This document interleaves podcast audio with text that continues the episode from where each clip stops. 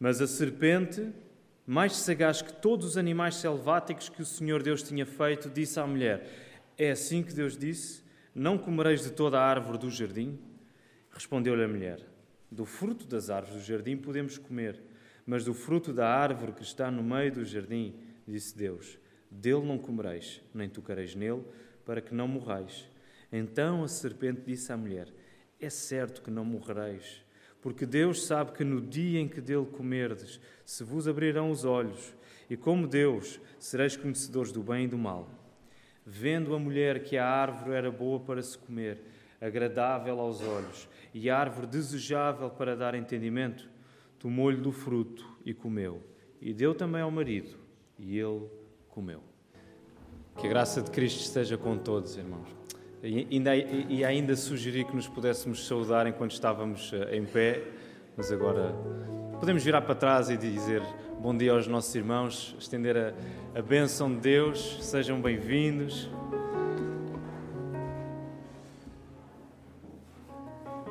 Nós vamos voltar à palavra nesta hora. Nós estamos na série de sermões que se chama Olhos Abertos.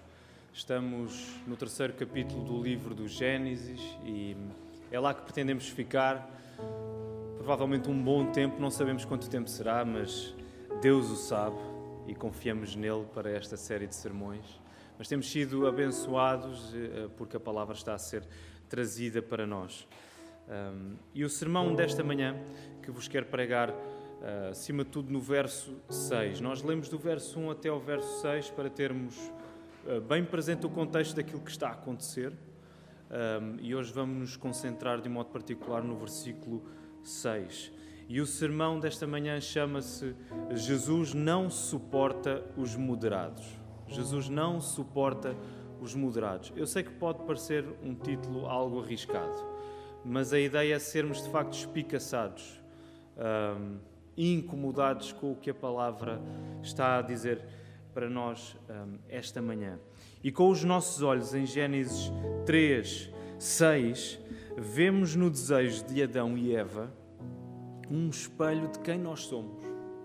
Nós devemos olhar para esta história de Gênesis 3 não como uma história distante, que não tem nada a ver connosco, mas de facto como uma representação fiel de quem nós somos. Quando nós lemos a história de Adão e Eva a caírem em pecado no Jardim do Éden, nós lemos a nossa própria história. Uma viva representação de que não temos como viver sem desejarmos alguma coisa. Não é possível nós vivermos sem desejarmos alguma coisa. O nosso coração é demasiado inquieto. Como diria Agostinho, é demasiado inquieto, é demasiado sôfrego para sermos moderados naquilo que amamos. Quando nós nos entregamos a alguma coisa, nós vamos de cabeça. Quando alguma coisa conquista o nosso coração, nós vivemos para isso. O poder de Deus nas nossas vidas passa menos por amarrar os nossos apetites esses desordenados fora da vontade de Deus. O poder de Deus passando por isso, ele não passa tanto por ordenar os nossos apetites desordenados, mas passa por transformá-los, produzindo em nós um desejo que é abençoadamente desequilibrado por Cristo. O poder de Deus na nossa vida atira-nos, deixa-nos completamente desnivelados a favor de Cristo. E precisamos esgotar-nos em Cristo para que não sobre mais nada para tudo o resto. Nós precisamos que a nossa vida seja completamente esgotada, gasta em Cristo, para que não sobre nada em nós para tudo o resto que está à nossa volta. E por isso nós precisamos que Deus nos ajude nesta hora. Queremos orar, queremos pedir a presença do Espírito Santo connosco, que Ele nos mostre Cristo através da sua palavra pregada. Vamos orar. Obrigado, Pai Santo, porque estamos aqui esta manhã. Tu és o Deus Criador dos céus e da terra. Tu és o Deus digno de toda a honra e toda a glória. Não temos como estar diante de Ti se não for por intermédio do Teu Filho Jesus, que nos representa na Tua presença, como aquele que pagou o preço do nosso pecado. E é em Cristo que nós queremos orar, Senhor. Nós queremos pedir que Tu nos ajudes nesta hora, Senhor, que nos dirijas na Tua palavra, que mostres os nossos corações. Senhor, Tu conheces cada um que está aqui, conheces a nossa dor, conheces a nossa alegria, as nossas dúvidas, os nossos impasses, Senhor. Senhor, liberta-nos disso e aumenta a nossa fé no Teu Filho Jesus. Nós estamos diante de Ti porque não temos mais nenhum sítio para ir. E por isso nós pedimos a Tua mão nesta hora. Ajuda-me a pregar. Dá-me as palavras certas, Senhor, que Tu sejas glorificado nesta hora. No nome do Teu Filho Jesus Cristo. Amém. Muito bem, queridos irmãos. No verso 1 a 5, se recordam, nós vimos um diálogo a acontecer no jardim. E esse diálogo é entre quem? Só para ver se estamos todos na mesma página. Entre quem é que é este diálogo? Provavelmente acertaram, mas eu não percebi. É entre a serpente e Eva. Muito bem. Então, depois de conversar com a serpente, nos versos 1 a 5, Eva chega a uma convicção sobre a árvore do conhecimento do bem e do mal que estava no meio do jardim. E essa convicção leva Eva a comer do seu fruto. Eva estava, podemos dizer, entre dois textos. Adão e Eva tinham recebido a palavra de Deus, o mandamento de que eles podiam comer de todas as árvores, exceto de uma. Eva estava entre o texto de Deus e agora entre o texto do diabo. Ela tinha aquilo que Deus lhe tinha dito que podiam fazer e que não podiam fazer, e agora ela tinha uma sugestão do diabo. E Eva estava entre dois textos, o texto de Deus e o texto do diabo. E no fundo, meus irmãos, a primeira luta espiritual de todas, de toda a história da humanidade, foi a luta pela fé na palavra de Deus. Eu acredito que se nós tivéssemos de resumir as nossas batalhas espirituais, e temos falado acerca de luta espiritual muito nos últimos tempos, se nós tivéssemos de resumir o que são as nossas lutas espirituais, essencialmente elas traduzem-se numa luta pela fé que nós temos na palavra de Deus. É isso que está em causa. É a nossa fé naquilo que Deus nos diz na sua palavra. O que Deus tinha dito era suficiente para que Adão e Eva confiassem que a mais alta satisfação, o contentamento máximo que eles pudessem ter, estava na obediência a esta palavra. O que Deus tinha dito a Adão e Eva era suficiente para que eles experimentassem esta satisfação. Mas é a partir do momento em que o diálogo é estabelecido com a serpente que a confiança na palavra de Deus começa a ficar tremida. E nós, na semana passada, ouvimos o pastor Marco a pregar sobre isto mesmo. Não convides o diabo para jantar. Não aches que vais poder ganhar a conversa com o teu inimigo, porque se entras no diálogo com ele, ele vai te enredar, ele vai te enganar. Nós não somos chamados a conversar com o nosso inimigo.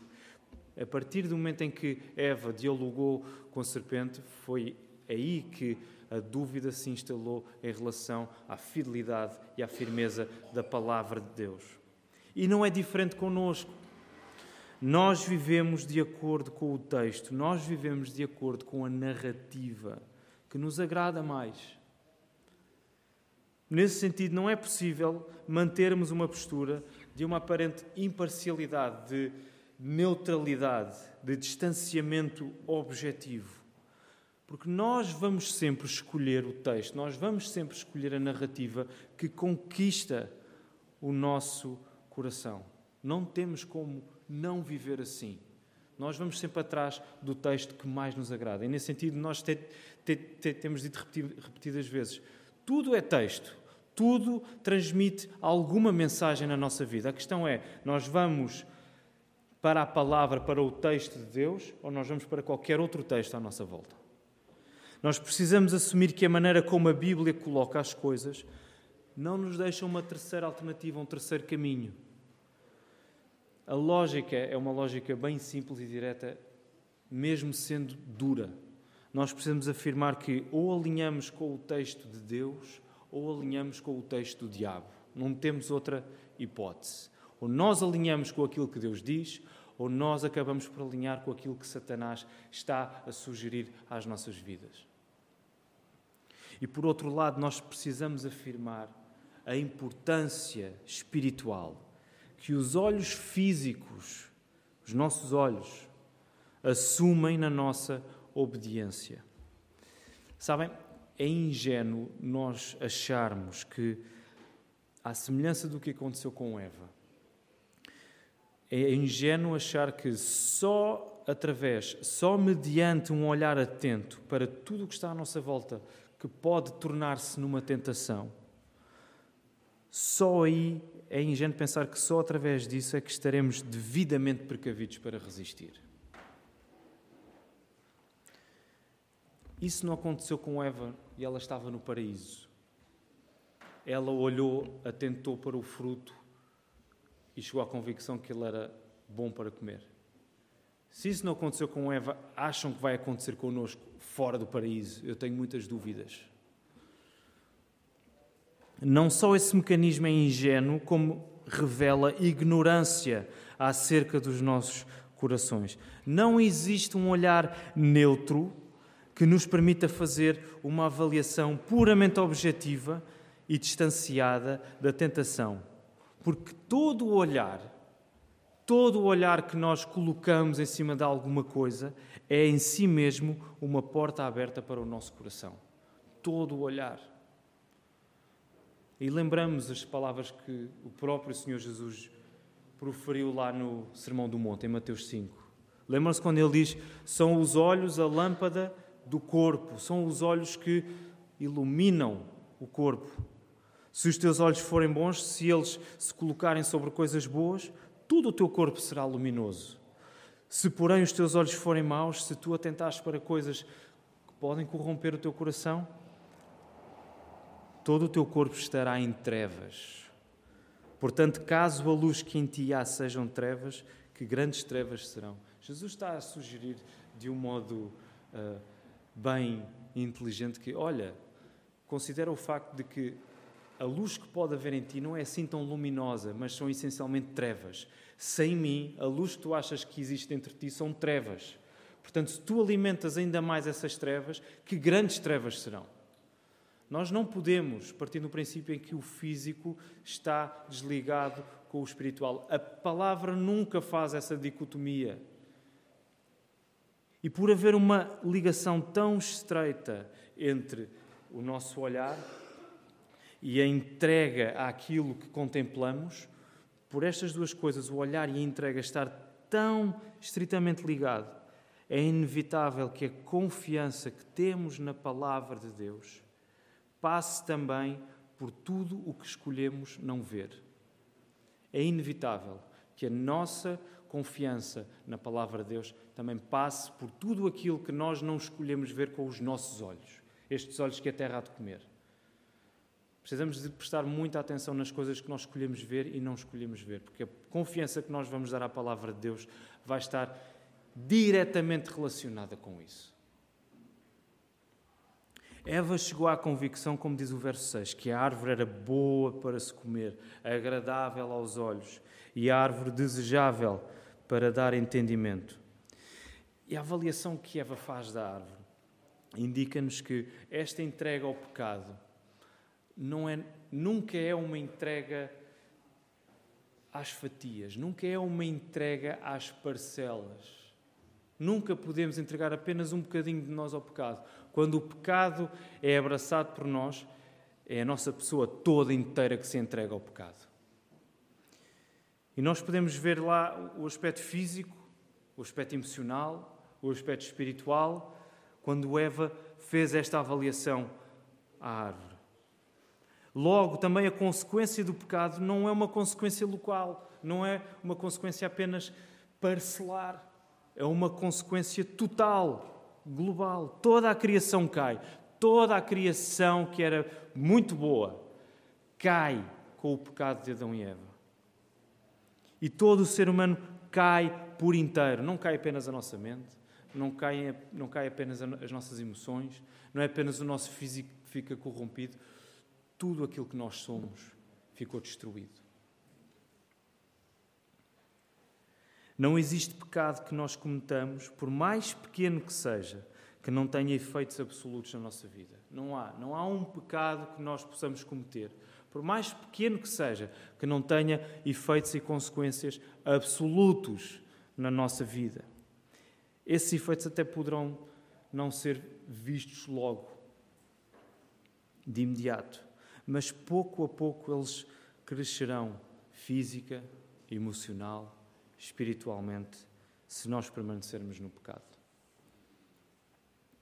E sabem, eu creio que um dos equívocos nosso, não apenas de agora, mas sempre, um dos equívocos que nós naturalmente caímos é o de achar, ainda que inconscientemente, ainda que não o verbalizemos, mas é de acharmos que nós temos a capacidade de restringir os efeitos do nosso pecado ao momento em que o cometemos. Nós achamos, isto não vai fazer assim tão mal, isto não vai passar daqui, quem é que vai saber? Não vai sair daqui, isso é mentira, meus irmãos. A totalidade de quem nós somos vai ser afetada por aquilo que nós vamos fazer. Nós escolhemos não acreditar que a consequência do pecado não segue uma lógica de moderação, mas uma lógica de morte. Nós escolhemos ativamente acreditar ou não acreditar que a consequência do pecado não segue uma lógica de moderação. Não há qualquer moderação na consequência do pecado. A lógica do pecado é uma lógica de morte. Foi isso que Deus disse, se vocês comerem, vocês vão morrer. É isso que Paulo vai confirmar depois lá em Romanos. O salário do pecado é a morte. A consequência do nosso pecado é a nossa morte. Não há uma lógica moderada no nosso pecado. E olhamos para Gênesis 3 e vemos também uma lógica de desejo. O problema de Adão e Eva não foi tanto eles terem desejado demasiado o fruto da árvore proibida, o fruto da árvore do conhecimento do mal. Também isso está lá incluído, certo? Mas não foi tanto eles terem desejado demasiado o fruto proibido. O maior problema de Adão e Eva foi terem desejado demasiado pouco a palavra de Deus. Eva caiu porque ela desejou demasiado pouco a palavra de Deus. Ela deu ouvidos à serpente e, a partir desse momento, o seu desejo pela palavra de Deus diminuiu, foi colocado em causa. Esse foi o maior problema de Adão e Eva. Eles desejaram demasiado pouco a palavra de Deus. Foi a partir do momento em que a palavra de Deus foi colocada em causa que os seus apetites ficaram desordenados. Foi a partir do momento em que a suficiência da presença de Deus, que conhece todas as coisas, foi colocada em causa que o desejo de Adão e Eva passou a estar na falsa promessa de quem eles poderiam eventualmente ser além da palavra de Deus. E nesse sentido, irmãos, sabem, houve uma moderação a ser sussurrada pela serpente aos ouvidos de Eva. A serpente estava a sugerir que, bem vistas as coisas, era exagerado concluir que a morte aconteceria como consequência da desobediência de Adão e Eva. E aparentemente seria uma coisa boa que ela estaria a concretizar. Era o conhecimento do bem e do mal. Alguma coisa que iria levar Adão e Eva além daquilo que eles já eram. Mas a serpente sussurra, olha, ser mais moderada. Isso não vai acontecer, não é bem assim, não vai acontecer assim. E sabem, este padrão de moderação a ser sussurrada, ele ocorre durante a Bíblia, e há um exemplo clássico que eu lembro-me sempre lá no Novo Testamento, em Mateus 16. Quando Jesus está a dizer aos discípulos que importa que ele seja entregue e importa que ele morra. E há um discípulo, claro, é quase sempre o mesmo, que pega em Jesus, trá-lo, mais recolhido, e diz assim, ó Jesus, calma, morrer, tens de ser um pouco mais moderado. Ele não disse assim, mas disse, tem compaixão de ti mesmo, não precisas de morrer. Na prática, Pedro estava a usar o mesmo expediente da serpente, estava a dizer, tens de ser mais moderado, não te entregues assim tanto, não confies assim tanto. E o que é que Jesus faz? Com quem é que Jesus identifica Pedro? Com o próprio diabo. Não há uma terceira via. Ou alinhamos com o texto de Deus, ou inevitavelmente vamos alinhar com a sugestão demoníaca. Arreda de mim, Satanás, porque não cogitas das coisas de Deus. A moderação nas coisas eternas é o caminho para o excesso nas coisas do inferno. Quando nós nos damos à moderação, não é preciso tanto. Nas coisas de Deus, está bom, por hoje chega. Já não preciso de ir mais, porque já fui. Não preciso gastar tanto, estou um bocado cansado. Quando existe moderação nas coisas eternas, o caminho está aberto para o excesso nas coisas do inferno. Não há outra opção. E uma das coisas que vos quero dizer esta manhã é que, de algum modo, nós somos criaturas demasiado encantadas com a moderação. Não estou a dizer que nunca devemos ser moderados. Há contextos em que, claro, devemos ser corretamente moderados. Por exemplo, não devemos falar sem pensar e por aí fora. Mas não é isso que eu estou a dizer. O que eu quero dizer é que um dos nossos ídolos é termos na moderação alguma coisa, um indicador que nos recomende como pessoas que sabem sempre aquilo que querem. Uma pessoa moderada aos nossos olhos é uma pessoa que parece bem, é uma pessoa, ele é moderado, ele sabe o que quer. Ele não se mete em grandes excessos. É uma pessoa que está acima de qualquer tipo de avaliação exterior que possa vir. E nesse sentido a moderação é um ídolo para nós, porque através dela nós tornamos-nos na medida de nós mesmos. Se a convicção acerca de mim é que eu sou moderado e que a melhor avaliação que eu tenho para mim é a minha própria avaliação, eu não preciso de me colocar à disposição dos outros para ser avaliado. Eu sou a medida perfeita de mim mesmo. Eu torno-me o Deus da minha vida. E a partir do momento em que Eva aderiu à moderação sugerida pela serpente, a medida de todas as coisas deixou de ser o Criador e passou a ser a criatura. A moderação é um ídolo tremendo nas nossas vidas porque ela, dando-nos uma aparência de autoconhecimento suficiente, foi isso que Eva desejou, não é? O autoconhecimento do bem e do mal, fora da dependência de Deus. Essa aparência deixa-nos isentos de qualquer tipo de responsabilização perante os outros à nossa volta. Isto é tremendo para nós enquanto igreja, irmãos. Já pensaram nas consequências práticas que isto tem para a maneira como nós vivemos em igreja? A partir do momento em que eu acho que quem tem a palavra correta para a minha vida, para a minha fé, a maneira como eu vivo a minha fé, sou eu próprio e mais ninguém além de mim, eu já me coloquei acima da igreja. Eu já não preciso da igreja para nada. Eu já não preciso que seja a igreja a pregar para mim.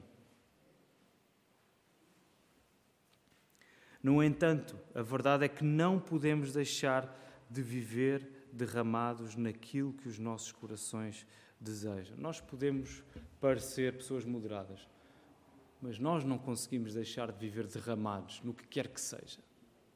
Porque nós somos assim.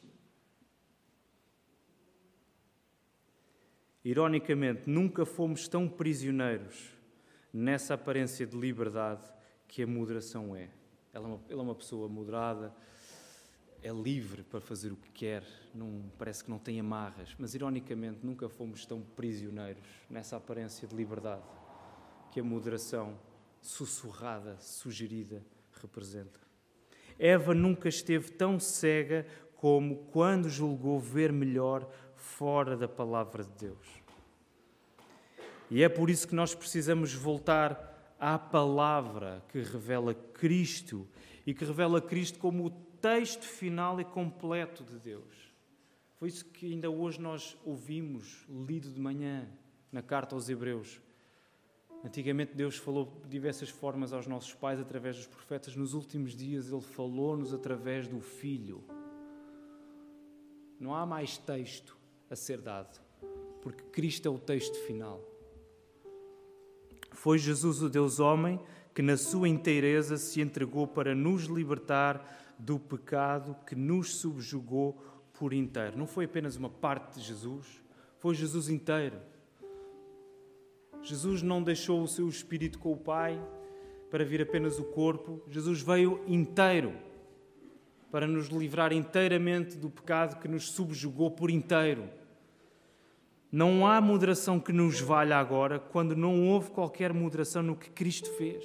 Nós hoje cantámos um cântico, Ipsis Verbis, Filipenses 2. Vocês veem alguma moderação naquilo? Quando Cristo encarna, quando Cristo morre, quando Cristo ressuscita, quando Cristo ascende aos céus, quando Cristo é declarado Senhor sobre todos, há alguma moderação nisso?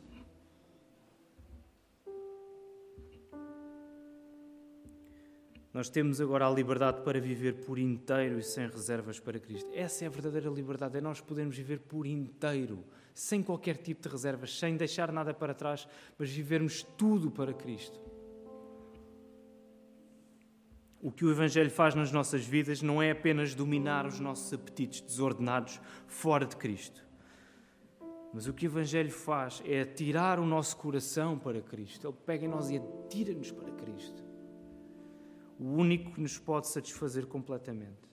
E, de facto, nós temos medo de parecermos criaturas desequilibradas. Nós temos medo de, aos olhos dos outros, parecermos desequilibrados, de facto. Pessoas que são muito exageradas. Epá, tu és um bocado exagerado na tua fé. Ok, eu respeito, mas acho que és um bocado exagerado na maneira como vives a tua fé. Tem calma. Temos medo de parecer isso. E esse medo é real. Porque mesmo quando não queremos ser dependentes dos outros, nós tendemos a viver em função deles. Esta é a nossa natureza. Mesmo quando nós não queremos viver em função dos outros, a nossa natureza diz que nós temos de prestar atenção à sugestão que os outros nos querem dar, à sugestão que a serpente deu a Eva.